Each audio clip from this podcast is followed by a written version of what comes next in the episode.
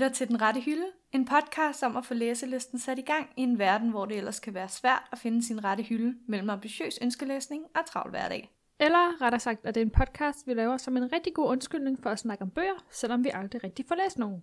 Mit navn er Sissel Ringvad. Og jeg er Rebecca Weber. Velkommen til. Tak. Så er det er der blevet torsdag igen, Sissel.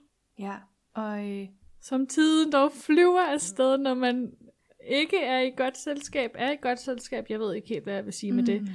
I hvert fald er det blevet torsdag. Det er tid til et nyt afsnit af Den Rette Hylde. En podcast om, parentes, ikke at læse bøger.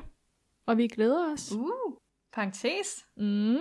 Spændende. Ja, ja, vi er, jo, vi er jo lidt kommet i gang. I hvert fald så er dagens sponsor Body One. En klinik for fysiorisk sportsmassage. Mange tak til Body One. Nå, nu skal vi til det. Det skal vi. Det er faktisk det, det ultimative spørgsmål, vi skal snakke om i dag. Jeg synes jeg bare, vi siger hver gang, at vi laver et afsnit omkring et spørgsmål. Der er så mange spørgsmål i livet, ikke? Altså, Og mange Det, store spørgsmål. ja. Hvad er det, vi skal snakke om i dag, Rebecca? Jamen, vi skal jo snakke om, hvorfor vi læser. Eller hvis man skal putte det som et spørgsmål, hvorfor læser vi egentlig? Ja. Men inden vi skal til det, så skal vi jo til vores faste ugenlige segment, som er ugens opdatering, hvor vi lige giver hinanden en update på, hvordan det egentlig er gået med vores læsning i løbet af den sidste uge. Sissel, du starter. Yes. Jeg øh, sagde jo sidste uge, at jeg var startet på øh, Dathan Auerbachs bog Batman. Mm. Og jeg er nået til... Lad os se. Side 338. Og hvor mange sider var der i den? Cirka 400. Så er du faktisk ved at være, være godt med. Hvordan synes du, den Ja, er? jeg var, jeg var lige ved at, at tvinge mig selv til at læse den færdig i dag, men så var jeg også sådan lidt... Jeg er lidt træt. Jeg burde nok ikke tvinge mig igennem den, når jeg kan nyde den i morgen. Og han er også en forfatter, hvor der er gået ret lang tid mellem hans første bog, ikke? Jo, Så nu kommer der jo nok også til at gå ret lang tid til den næste bog. Så du skal jo lidt gemme den, ja. nyde den, mens du kan, og har muligheden for at læse en ny bog af ham. Det kan jo være, at man kan genlæse. Det er rigtigt. Med din hukommelse kan du jo snilt genlæse. Ja, lige præcis. Øh, men øh, jeg var lidt sådan... Jeg kunne ikke rigtig bedømme den sidste uge. Nej. Har du en bedre Og jeg feeling har stadig en, mm, jeg har stadig lidt svært ved at rigtigt at sige, om det er en god eller en dårlig bog. Men, øh, men øh, jeg indså her, da jeg læste i morges, at øh, den er virkelig godt skrevet, og det tror jeg ikke, jeg havde regnet med, fordi at han ikke sådan er en, en person, der skriver bøger så tit. Var det ham, der startede på Reddit, hvor han skrev små historier, og så blev han udgivet? ja, det var det. Okay. Ja, så har man lidt en anden forudsætning. Ja, øh, og jeg synes, at øh, han formår rigtig, rigtig godt at skrive rigtig, rigtig ukomfortabelt og uhyggeligt. Men er, er den her bog uhyggelig? Du sagde jo sidst, at det var mere en slags krimi. ja, altså, det er nok det, man ville kalde en thriller. Okay. Fordi at der er ting, som man ikke forstår, og derfor bliver det lidt uhyggeligt, tror jeg. Jeg tror, det er på den måde. Så den er lidt mere suspense. Ja, Ja. øh, og hele tiden. Mm.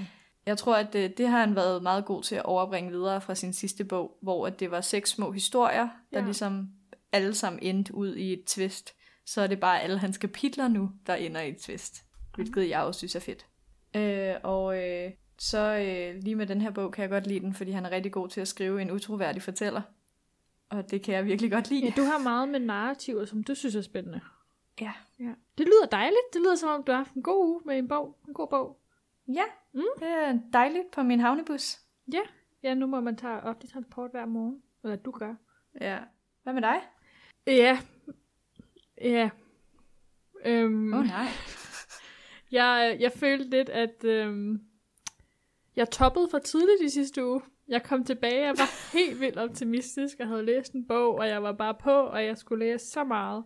Så var det som om livet lidt skete heroppe i det norske. Men det er jo typisk dig, Rebecca. Ja, ja.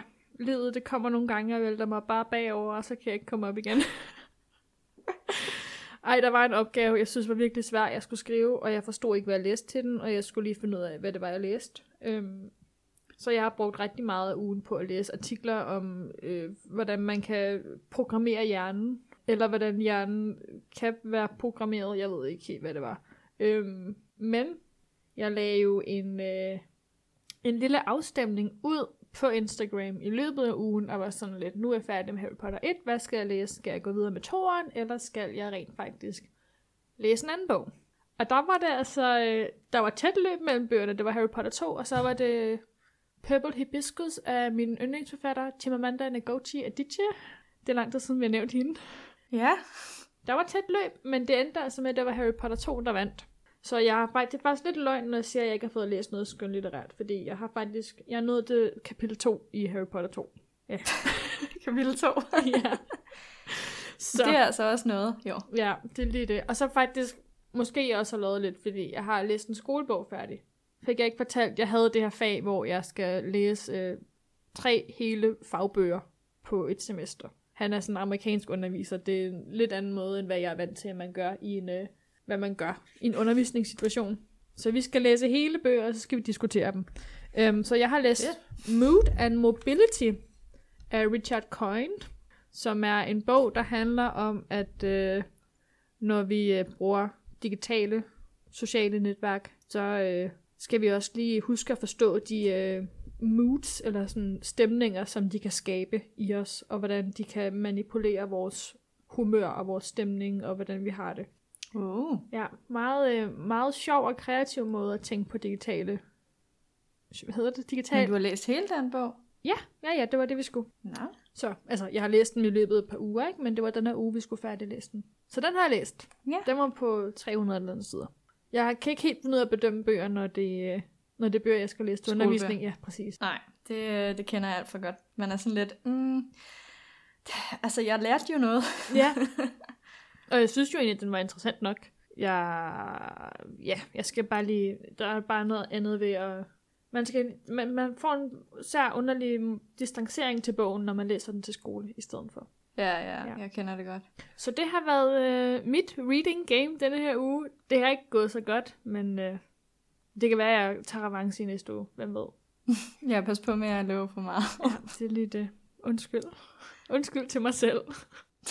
ja, det er nok mest det. Øhm, ja, og så ud over os, så har vi jo lige øh, vores øh, lille lytter-læser-segment. Og øh, Sif fra en bibliofils bekendelser er i gang med øh, bogen, der hedder Nordisk Vildt af Daniel Densig. Og hun er nået til side 337. Og ud fra hvad jeg har læst om bogen, så handler det... Oh, jeg læste lige inden vi lavede det her afsnit, eller skulle optage det. Det handler om noget krigstraume måske, og noget, noget bror. Hvad siger man? Brødre? Brødreforhold forhold mellem brødre. Den lød faktisk ret god. Meget flot forside. Den var blå med noget guld på. Jeg synes, man skal gå ind og læse om den, fordi jeg kunne da godt være fristet til at læse den faktisk. Det vil jeg da gøre så, for jeg har jo ikke læst om den. Så Sif, hvis du synes, den er god, så, øh, så giv os lige et, øh, et præg, og så kan det være, at øh, vi går i gang med den. Det ved jeg ikke, om vi gør. Men i hvert fald er det virkelig dejligt, at der er nogen, der gider fortælle, hvad I læser derude, fordi det sætter lidt ens egen læsning i perspektiv, og det er også lidt sundt. Ja. Så vi ikke kun kommer i de samme. Læsekredse. Store hjerner tænker ens. Men Sissel, nu har vi fået overstået vores første segment. Skal vi ikke bare hoppe direkte ud i det og svare på det kæmpe store universelle spørgsmål. Hvorfor læser vi egentlig? Den rette hylde. Og nu er jeg lidt spændt, fordi det var jo faktisk dig, der foreslog, at vi skulle snakke om det her, det her afsnit. Og det var dig, der havde tanker om det. Så jeg vil egentlig godt høre dine sådan, øh, startende tanker omkring emnet. Min første tanke om det her emne, øh, det er, at det faktisk er utrolig svært at svare på, hvorfor man, eller jeg i hvert fald, læser. Altså det er ikke noget, jeg sådan går og tænker særlig meget over. Men der må være en grund til, at jeg bliver ved, tænker jeg. Og derfor vil jeg godt gå lidt dybere ind i, ind i emnet. Mm. Men det er jo også et meget spændende emne, kan man sige, og et stort spørgsmål, fordi der kan jo være mange grunde til det. Der, altså, nu kan man sige, nu har jeg jo læst til min undervisning. Det er jo en grund til at læse. Hvorfor læser vi egentlig? Fordi jeg Mhm. bliver tvunget til det, fordi jeg skal skrive en opgave, fordi jeg skal lære noget om et eller andet. Men man kan jo også læse som bare afslappning.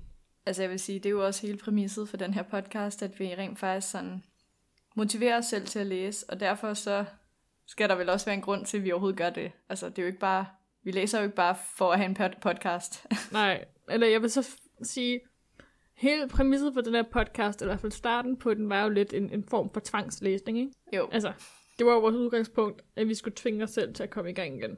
Ja, det er et andet ord for motivere, men Ja. jeg accepterer det. Måske et mere negativt lavet ord. Men okay, kan du så fortælle mig, hvornår, eller kan du huske, hvornår du første gang færdiggjorde en bog helt selv? Nej. Nej. Jeg tænker, det var måske bare et meget godt udgangspunkt i forhold til, hvorfor vi egentlig læser. Lad mig så spørge om noget andet. Har bøger altid været en stor del af dit liv?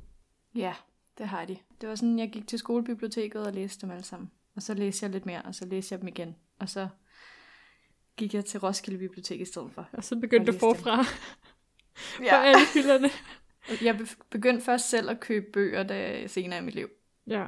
Og det er jo fordi, det er jo, det er jo ikke et spørgsmål om, hvorfor vi læser, men det er jo måske, hvorfor man køber bøger, fordi man godt kan lide, at de står og ser pæne ud på sin bogreol. Og det siger meget om en, hvilke bøger man har stående. Mm. Men man kan sige, at der er rigtig mange mennesker, øh, jeg kender, som ikke synes, det er fedt at læse. Mm. Så derfor så er det jo meget interessant, at vi synes, det er fedt at læse. Ja. Altså, for at svare på mit eget spørgsmål, så kan jeg huske første gang, jeg færdiggjorde en bog selv, tror jeg. I hvert fald en af de større bøger. Ej, jeg ved ikke om, men det er sådan en af de minder, der står tydeligt, tydeligst i mit hoved.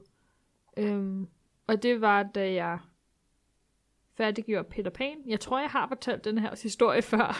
Mm. Mm-hmm. Det tror jeg også. Ja, men det er, sådan, det er bare sådan et øjeblik i mit liv, der bare står så tydeligt for mig, at jeg, jeg kan bare huske, at jeg tog den der bog frem, og så færdiggjorde jeg, så læste jeg Peter Pan, og så færdiggjorde jeg den. Og den der følelse af at smække den sammen og være sådan, nu har jeg faktisk brugt et ekstra antal timer helt selv, og jeg har færdiggjort en bog. Jeg havde nok færdig, altså jeg havde nok læst bøger før det, men det var ligesom der helt... Det var der, hvor du ligesom havde sådan en følelse af det. Ja, det var måske også der, hvor min karriere som læser ligesom begyndte, fordi så, historien går jo, at så var jeg færdig med den, og så spurgte jeg min søster, hvad skal jeg læse efter den? Og så sagde min søster, du skal læse Harry Potter. Så var jeg sådan lidt, nej, det gider jeg ikke. Men så gjorde jeg det. Og så blev jeg en, øh, en læsetravhest. Ja. Øh, men det er jo så også, altså, der er jo så en grund til, at man læser, det er den der følelse bagefter. Mm. Altså, når man er færdig. Der er et eller andet meget sådan, øhm, hvad hedder Der er sådan noget befriende, udrensende. Man får sådan en, yeah. øh, for sådan et godt term, sådan, hvad hedder det, en katarsis? Hedder det ikke det? Det ved jeg ikke. At man sådan, nu slår jeg det lige op. Jeg kan lige prøve på at finde øh, begrebet. Jamen, øh, katarsis, det er en form for renselse på græsk, brugt mm. i både religiøs og medicinsk sammenhæng. Ja, så det er jo præcis det der. Ja. Sådan en befrielse, sådan en lethed. Man er sådan helt, nu er jeg klar til at møde verden igen med nye øjne. Mm. Nej. Måske det er en overdrivelse af min følelse, efter jeg læser en bog, men, øh, Ja. men det er mere sådan, at når jeg ser en film, eller et eller andet, en serie eller sådan noget, så, så føler jeg, at jeg har været, øh, øh, jeg har lavet noget, jeg ikke skulle. Ja. Altså jeg føler sådan lidt skyldfølelse, efter jeg har gjort det, mens jeg føler mig produktiv, hvis jeg har læst en bog. Ja, det er rigtigt. Og det er meget mærkeligt, fordi det, det, det er jo underholdning begge dele. Men jeg tror, det bunder i, at når man læser en bog, så investerer man en lille bitte smule mere af sig selv i processen, end man mm. Gør af at se en film eller en serie. Det der med, at man, der er jo mange, der bruger begrebet, at man slår hjernen fra, når man ser en film, eller når man ser en tv-serie. Man bare lader den køre, man binger, man ser lige et helt sæson, og så har man ikke tænkt på noget i de 10 timer, det har varet. Men jeg føler bare, når man læser en bog, man bruger sin hjerne på en anden måde, man bliver stimuleret på en anden måde. Ja, helt enig. Og det der med, at det er jo bare sort tekst på en hvid side, altså man på en eller anden måde, så ligger det mere over på mig som person, at jeg skal mere afkode og læse en bog, end det gør, når jeg ser en film eller en tv-serie. Jo. Nu snakkede vi jo sidste uge om, øh, om bøger, som fik os til at sige nej. Ja, Øh, men det var jo sådan tit indholdet. ja. Øh, og jeg synes også, altså, hvis vi bare kun læste bøger for følelsen efter, Mm. så ville vi jo i princippet være ligeglade med, om det var en god eller en dårlig bog. Så kan man jo bare læse alle de korteste bøger. Ja, ja, det er jo ikke bare følelsen efter, det er jo øh, altså, indhold plus følelsen efter, der gør det hele værd at læse en bog. Ja, Fordi der er jo ikke noget værre, altså man kan jo godt have en, en fed fornemmelse, efter man har færdiggjort en virkelig dårlig bog. Men så er det jo ikke på samme måde, som når man har læst en god bog, hvis du forstår. mm. Nu har jeg rodet mod i noget, jeg ikke kan forklare. det er i orden. Ja. Men øh, når, du, når du tager en bog op helt frivilligt, Mm. hvorfor er det så ofte, at du gør det? Kan du svare på det? Fordi du siger, jeg skal. er det ikke mere dig selv, der lover alle mulige ting? Jo. Altså? Det er alle mine øh, brudte løfter til mig selv gennem den her podcast. Ej, jeg læser, fordi at på en eller anden måde, så finder jeg en form for afslappning i det. Det, som sagt, det er en god måde at, at tænke, men uden at gøre for meget. Ja, Du kan jo sådan set ligge ned, næsten sove. Præcis, og nogle gange kan man jo også falde i søvn, mens man læser. Det vil jeg sige, det er... s- Jamen, det er ikke så sjovt. Men med en Kindle kan man jo faktisk godt. Her, da jeg læste Harry Potter i toeren, der vågnede jeg en morgen og var sådan, Nå, gud ja, jeg læste Harry Potter i aftes, fordi min Kindle lå ved siden af mig i min seng. Det var lidt fjollet. Øhm, Ej, jeg plejer at lægge min bog inden... Øh, når jeg kan mærke, at det er tid, så plejer jeg at lægge den. jamen her kan jeg jo bare lade den ligge ved siden af mig. Normalt så ligger den måske sådan lidt skråt op af en pude eller et eller andet, og så kan jeg ligge og læse imens, mm. og så falder jeg jo bare automatisk i søvn. Det er en meget god måde. Okay, hvis jeg ikke længere kan bære bogen, så læser jeg heller ikke mere. Men jeg, jeg kunne ikke stoppe. Eller måske det var med etteren, fordi jeg kom jo ikke så langt til toeren i Harry Potter. Men i hvert fald, så er det måske en form for eskapisme, jeg søger. Jeg skal hedde det eskapisme. Virkelighedsflugt. Ja, Ja. det er nok et, et, det er mere dansk ja. ord, ja. Er det også det, du søger, når du læser en bog? Jamen, det er jo både afslappning og eskapisme. Ja. Men, øh, men angående afslappning, så læser jeg meget sådan specifikke bøger, hvis det er til præcis det, jeg skal bruge det til. Altså er sådan kedelige bøger, eller young adult bøger, eller de der meget nemme, du har lyttet rigtig meget til? Meget, meget nemme bøger, helst young adult romancer, hvor det er lidt ligesom sådan... Øh, det må egentlig godt være meget dårligt skrevet, fordi at så behøver jeg ikke... Altså, så ved jeg, at der ikke er nogen, der forventer af mig, at jeg læser dybt ind i teksten eller noget, for jeg ved, at forfatteren bare skrevet en dårlig bog. Altså, Og jeg, jeg, og så kan jeg slappe helt af. og jeg begriber ikke, hvordan du kan gøre det. Bliver så træt i mit hoved med sådan noget dårligt skrevet. Altså for mig, en form for virkelighedsflugt, det er, hvis for det første er det en virkelig god handling, men også hvis den er skrevet virkelig godt, så man ligesom bare bliver totalt, man fordyber sig helt i det. Man kan bare mærke, at sin krop bare sådan synker ned i den her bog, og man bliver en del af den. Men kan du ikke nogle gange føle, at hvis du fordyber dig så meget, så er det ikke længere afslappning? Mm, Sådan har jeg det for eksempel med den bog, jeg læser lige nu, uh, Bad Man. Ja. Altså, den er så suspenseful, at selvom at jeg fordyber mig fuldstændig i det, så slapper jeg ikke af, fordi jeg skal tænke helt masse. Jeg skal til at finde ud af, hvem er egentlig, hvem har taget hans bror, øh, sådan noget.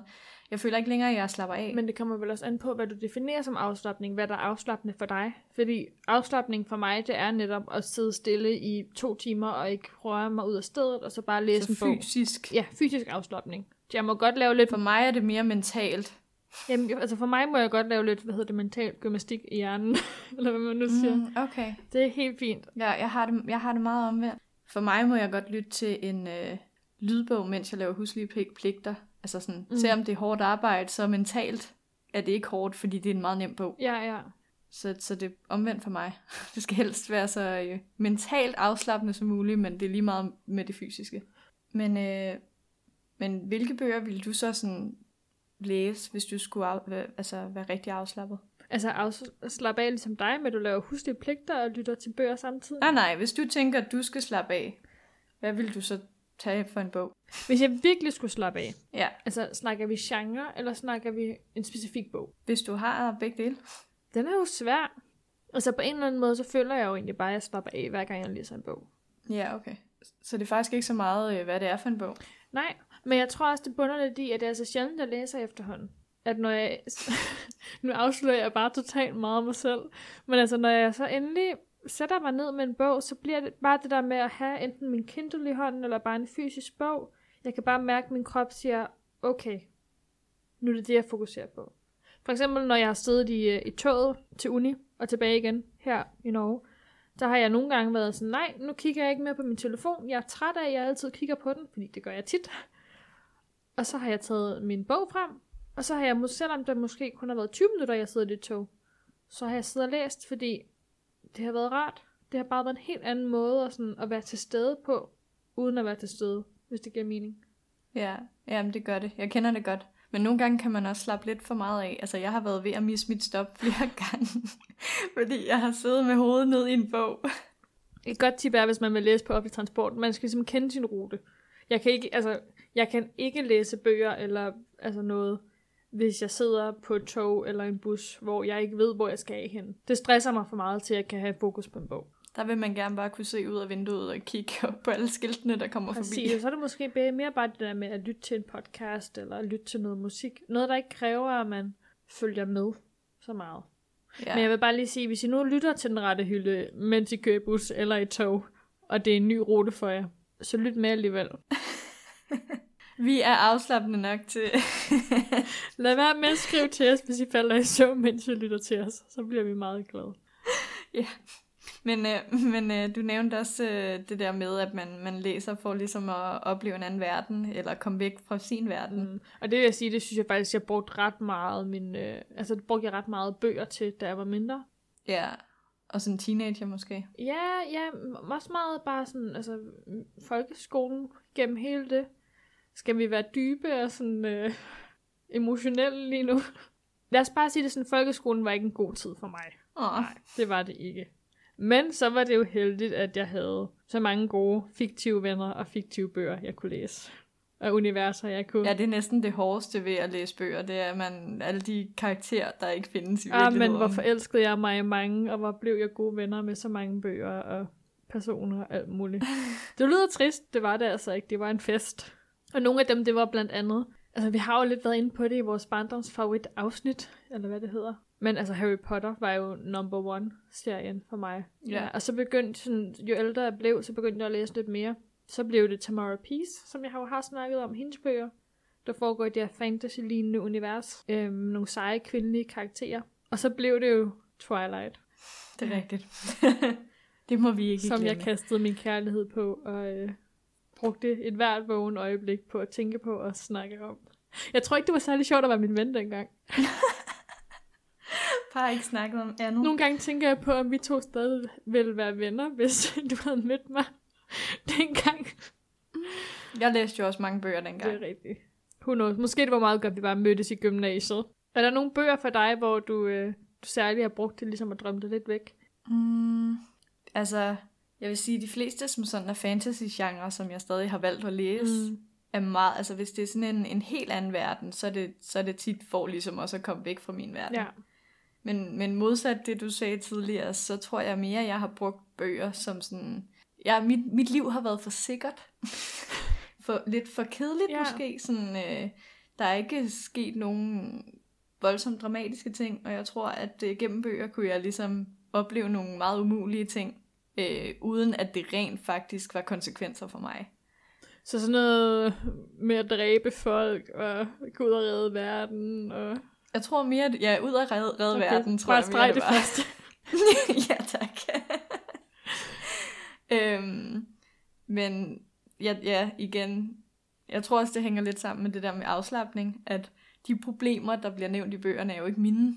Nej. Så jeg kan ligesom få en distance, samtidig med, at jeg kan blive involveret i en historie. Øh, men, men ja, det har nok mest været sådan noget Harry Potter, eller Hunger Games, eller egentlig mest historier, som blander fantasy med mere sådan slice of life, eller kærlighed, eller et eller andet. Okay. Øhm, men hvis jeg skal sådan komme ind, fordybe mig i en anden verden på den måde, så skal det være godt skrevet. Ja, ja, præcis. Altså, sproget gør jo bare virkelig meget. Ja, præcis. Men det er bare sjovt, du siger det der med, at du bruger så bøgerne til ligesom at få en mere spændende hverdag, eller hvad man nu skal sige, et spændende liv. Ja, Men for mig har det også været meget med, at jeg kunne spejle mig i det, jeg læste. Og på den måde også lære om mig selv og mit liv, og hvor jeg var henne i verden. I forhold til de karakterer, der var, og hvordan de opførte sig, Ja. hvad de tænkte og udviklede Altså sig. måske jeg ikke tænkte så meget over det dengang, men jeg kan da mærke, at nu hvor jeg læser bøger, jeg er da blevet mere reflekterende i forhold til, hvad jeg egentlig kan lære, når jeg læser de her bøger. Jeg ved ikke om det er sådan en lille smule arbejdsskadet eller et eller andet. Når man går på uni, og man skal analysere og forstå så meget. Men, øh, Ej, jeg, jeg, jeg fik også lidt arbejdsskade efter jeg startede min bogblog i 2013. Så var det ligesom om, at jeg læste bøger på en anden måde. Øh, der skulle jeg lige pludselig til at sådan ja, reflektere lidt mere over indholdet, end jeg kunne før, hvor jeg bare kunne sådan ikke tænke. ja, jeg kan godt også, huske, dengang jeg havde en bogblog. Altså, der læste jeg jo ikke bøger for at læse dem tit. Det gjorde jeg også nogle gange. Det var også en del af det, men jeg læste jo mest bøger for at kunne anmelde dem. Ja, det er nogle gange farligt. Det var jo et helt forkert udgangspunkt. Jeg tror også, det var derfor, jeg endte med at køre lidt død i det der med at læse. Fordi til sidst havde jeg bare læst så mange bøger på et år, Og så begyndte de næste år, hvor jeg ikke havde tid til at læse. Og så, altså jeg havde jo lidt, hvad siger man, sat mig op på en eller anden pittestal, hvor jeg skulle læse så, så mange bøger for at være det værd. Ja, det var ligesom om, du satte forventningen meget højt. Ja, altså jeg havde sådan et, et mål om 100 bøger hvert år. Det skete jo ikke. Nu er vi tilbage til den helt gamle samtale om det der med læsemål. Men, øh, Ja, ja. ja, det er altså også mange bøger. ja. Øh, jeg har også øh, faktisk skrevet øh, en grund ned Mm. til, hvorfor at, at jeg læser. Bare generelt, hvorfor jeg læser. Det er et meget vigtigt pointe her. Ja. Øhm, og det er, at øh, min mor har altid sagt, at man bliver klog af at læse. Hun var meget irriteret over, at jeg var på computeren så meget og blev ved med hver dag at sige sådan, du skal læse en bog, Sissel. Men, men var du så sådan en, der blev tvunget af dine forældre til at læse? Nej, jeg blev ikke tvunget. Jeg skulle bare høre, at jeg blev klog, hvis jeg gjorde det. Okay, fordi jeg kan faktisk huske, at fordi jeg læste så meget, da jeg var mindre og yngre. Jeg kan huske, nogle gange, så sagde min far og min mor, ej, jeg tror mest, det var min far, der sagde til mig, nu skulle jeg så simpelthen ikke læse mere. Nu skulle jeg være social.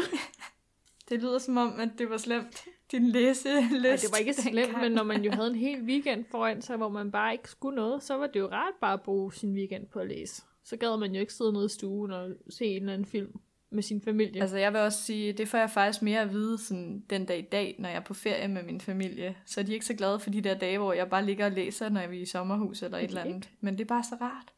Nå, ej, så er det faktisk helt omvendt i min familie nu. Fordi når vi har været i sommerhus, så er det typisk bare, så sidder vi en hel dag i sofaen foran brændeovnen, så sidder vi alle sammen og læser. Det er så hyggeligt. Det lyder dejligt. Men jeg tror også, altså i hvert fald også med min mor, at det har bare været en meget naturlig del af det at læse. Altså, jeg kan da huske, at jeg fik altid læst godnathistorier højt, og hver gang, hvis der var en bog, jeg godt ville have læst højt, så gjorde min mor det bare, fordi det var en naturlig del af det. Så det er jo også det der med at vokse op med bøger, som ligesom har gjort mig til en læser. Nu blev det igen meget dybt. Ja, og apropos dybt. Nu er det dig med alle de smooth overgange i dag. Ja, ikke, ikke helt så smooth Nej. som sidste uge. Men der øh, vil jeg også sige, at jeg læser også meget for at, igen, at mit liv det er meget sådan, at man er på sådan et meget neutralt niveau af ens følelsesregister og sådan noget i en hverdag.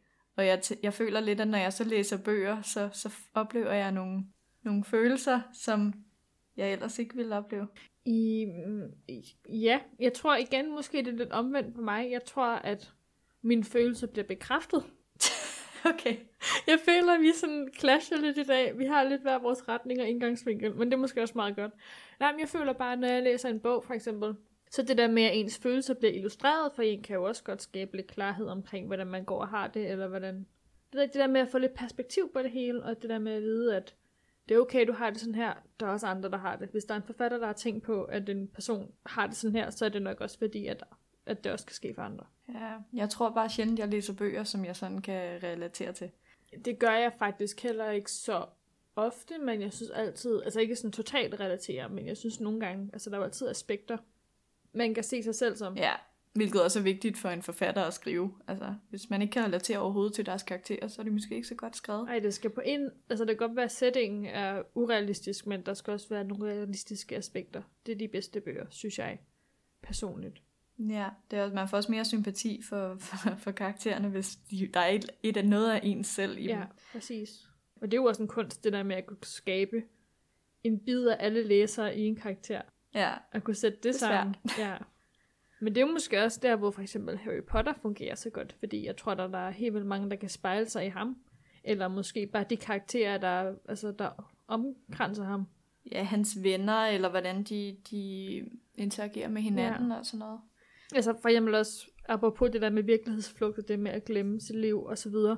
Altså det, jeg elsker aller, aller, aller, allermest ved Harry Potter-bøgerne, og måske jeg også har sagt det før, men det er den der tid, hvor Harry kommer på Hogwarts, og så går bare hverdagen sin gang. Der er Mm. ikke noget Voldemort endnu, og der er ikke noget familien Dursley endnu. Der er bare den her bid af bogen, hvor Harry går i skole og brokker sig over sine lektier, og laver en sneboldskamp udenfor, eller et eller andet. Og det er bare det, jeg virkelig synes er, sådan, er de gyldne øjeblikke i Harry Potter. Ja, for, også for, bare fordi det viser lidt, hvordan en almindelig hverdag faktisk kan være spændende, hvis man ser, altså, Ja. kigger på det på en rigtig måde. Så man ikke, altså nogle gange, som jeg sagde før, at, at jeg godt nogle gange føler, at mit liv er lidt sådan, øh, lidt for neutralt. Men når man så læser sådan noget, så kan man ligesom se, okay, måske kan jeg finde de spændende aspekter af det, jeg laver hver dag. Og sådan Det er jo også øh. spejlningen igen. Det er det, der er vigtigt, at kunne spejle sig i det. Ja. Men nogle gange, så kan jeg altså også bare godt lide, at jeg får nogle stærke følelser for en eller anden ond skurk, eller øh, øh, bliver forelsket i den her øh, fantastiske øh, karakter, eller et eller nu andet. kan man ikke se det, men jeg sidder og smiler sådan helt, helt op til kinderne, fordi det bare, ja, det er bare så godt sådan noget. Det der, når bogen, den ikke bare, altså når man er færdig, at bogen, den så bare bliver ved med at leve ind i en. Det er også smertefuldt.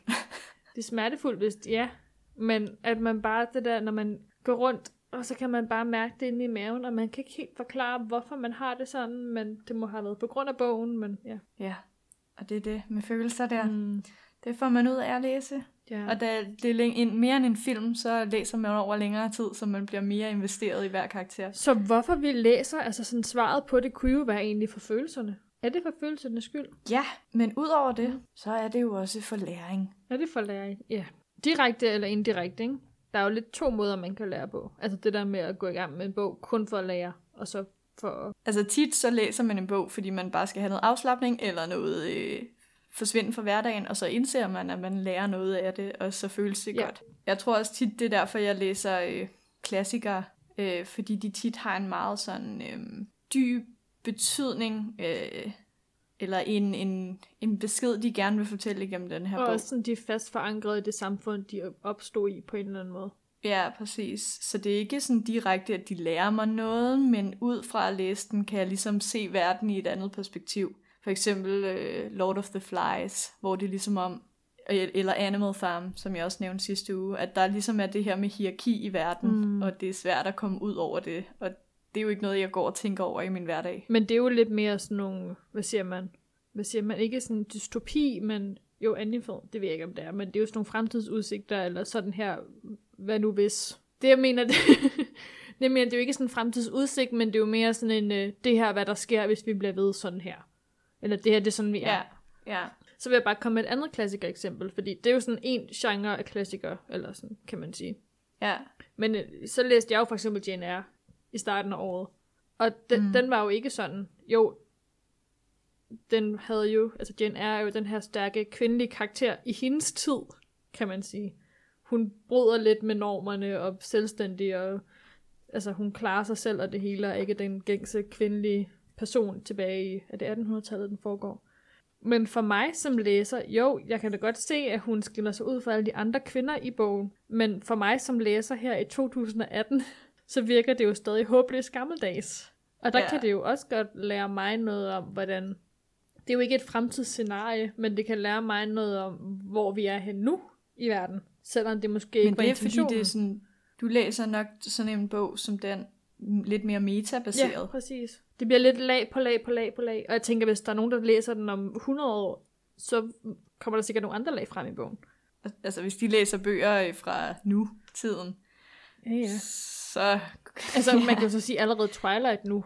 Nu er der jo gået 10 år siden den udkom. Den er jo også på en eller anden måde håbløst umoderne, ikke? I den måde, at forholdet er bygget op på. Altså, der er jo kommet nogle andre ting, der er i fokus nu, i forhold til tilbage i 2008-7, da den blev skrevet. Altså, jeg synes også, øh, apropos det, øh, det er ikke så samfundskritisk eller noget, men den bog, jeg er i gang med, den er jo helt ny. Mm. Den kom ud i august. Ja. Men det er lavet i... Jeg kan ikke finde ud af, om den handler om i gamle dage, altså sådan for mange år siden, fordi der er ikke nogen, der har mobiltelefoner, og de kan ikke kontakte hinanden, uden at gå hen til hinanden, eller ringe over en sådan telefon med en ledning i. Øh, og det er virkelig mærkeligt at læse, for jeg ved jo, at den lige er udgivet, så det føles så mærkeligt for mig, at det ikke er min sådan tid. Ja.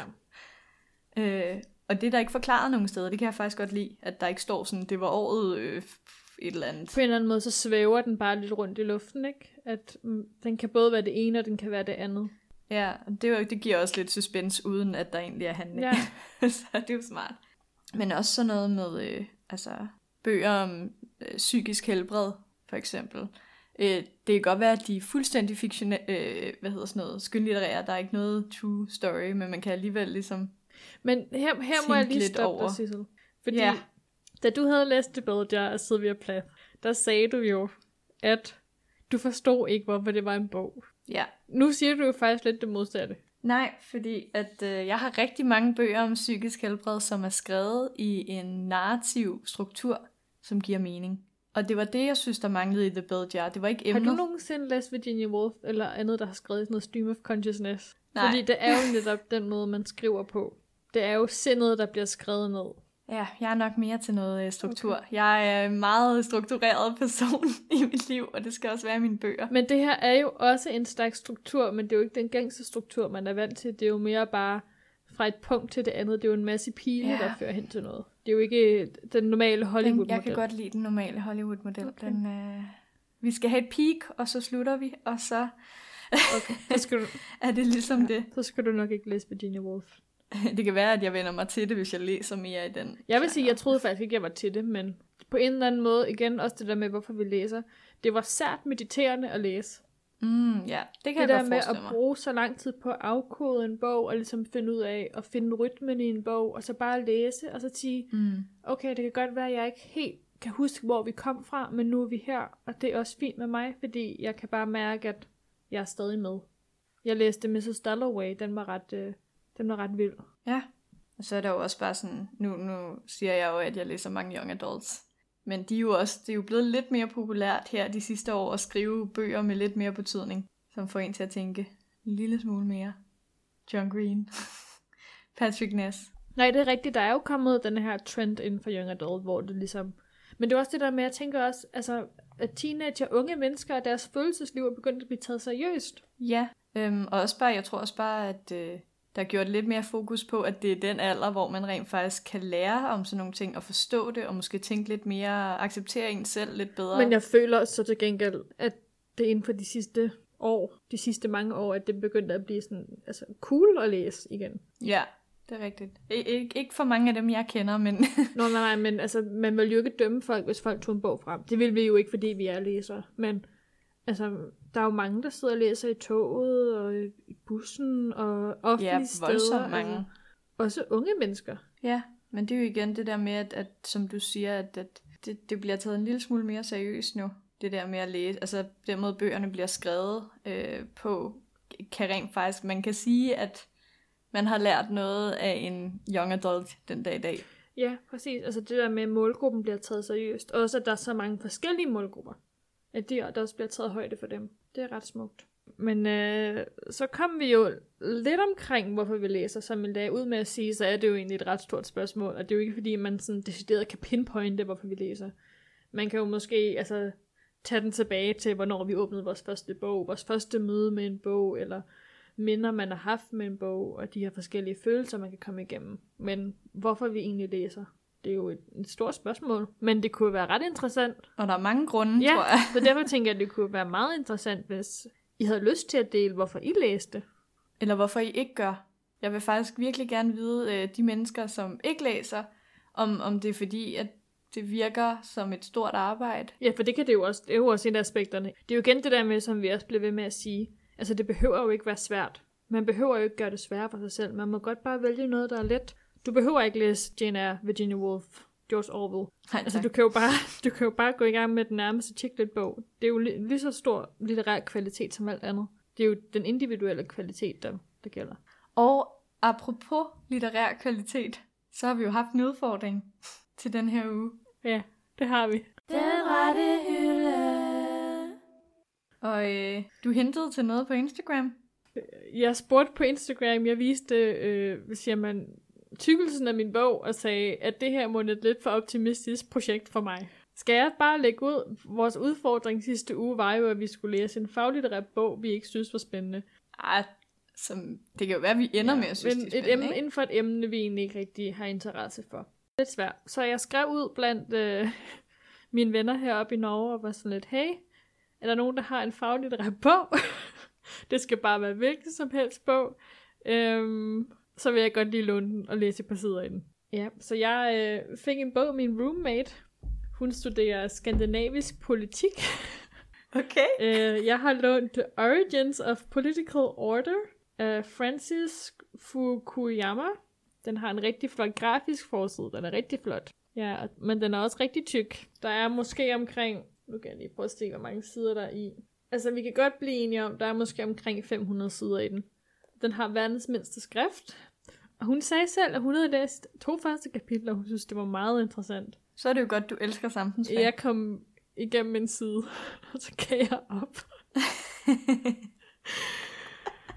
og jeg har tænkt super meget på den der udfordring hele ugen, og har været sådan lidt, men det er jo virkelig en dårlig udfordring til at motivere os selv til at læse, fordi... Mm.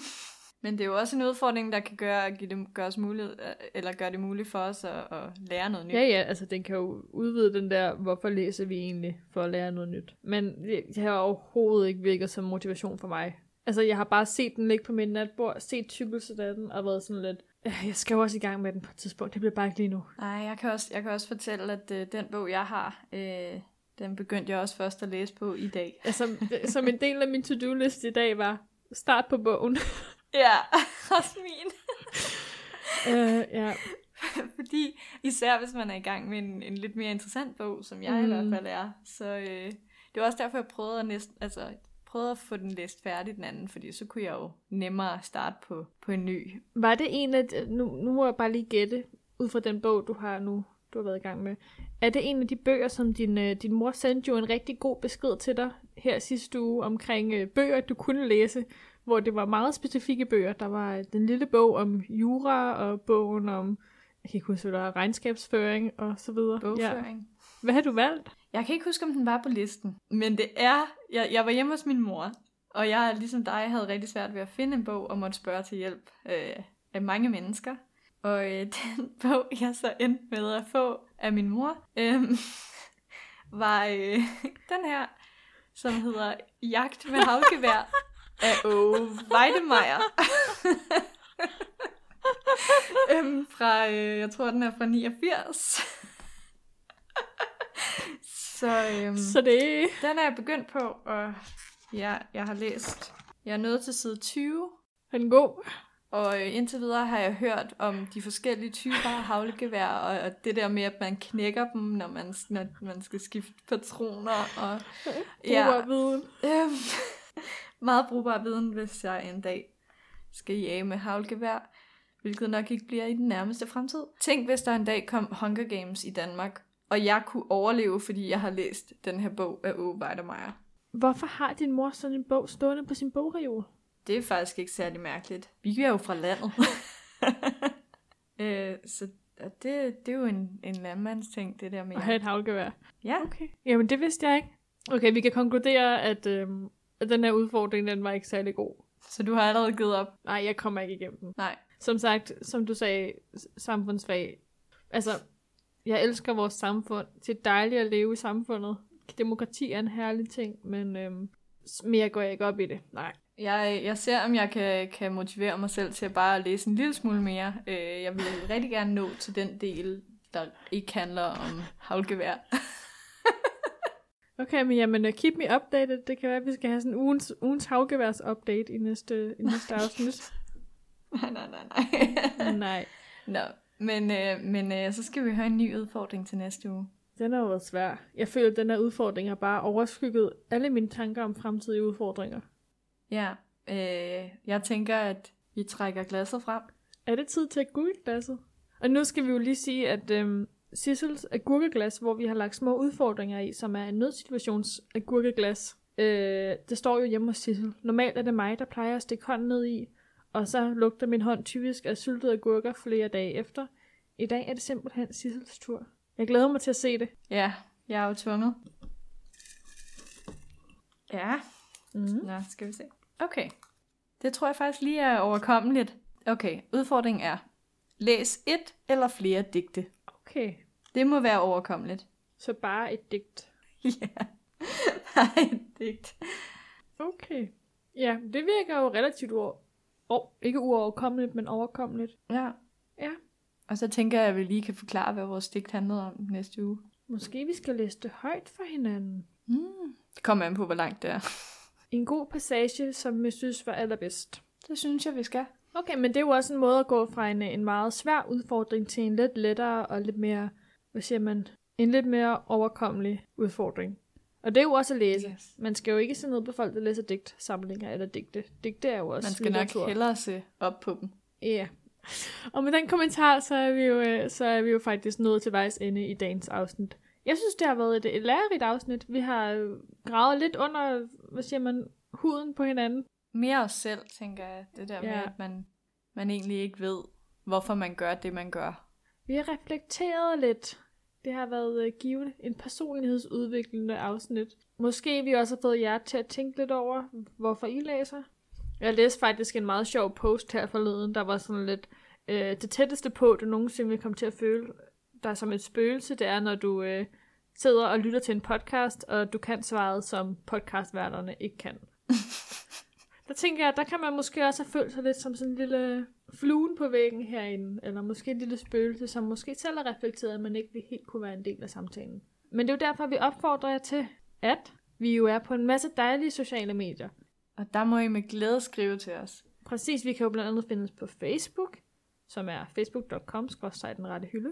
Og Instagram, som er instagram.com, den rette hylde. Præcis.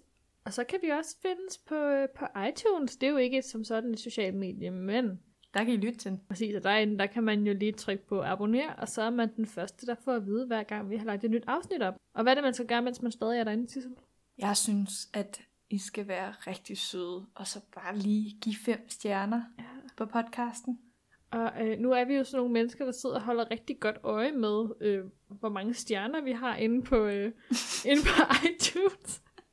og jeg kan da se, der har været nogen inde, der gør det. Har der det? Ja, vi er da gået fra 5 Nej. til 6 ratings. Det, øh, Uh, jeg Tak, regner med, at det er en af jer derude. Tak for det. Og så kan vi jo øh, findes på SoundCloud, som sædvanligt. Og som en helt ny ekstra ting.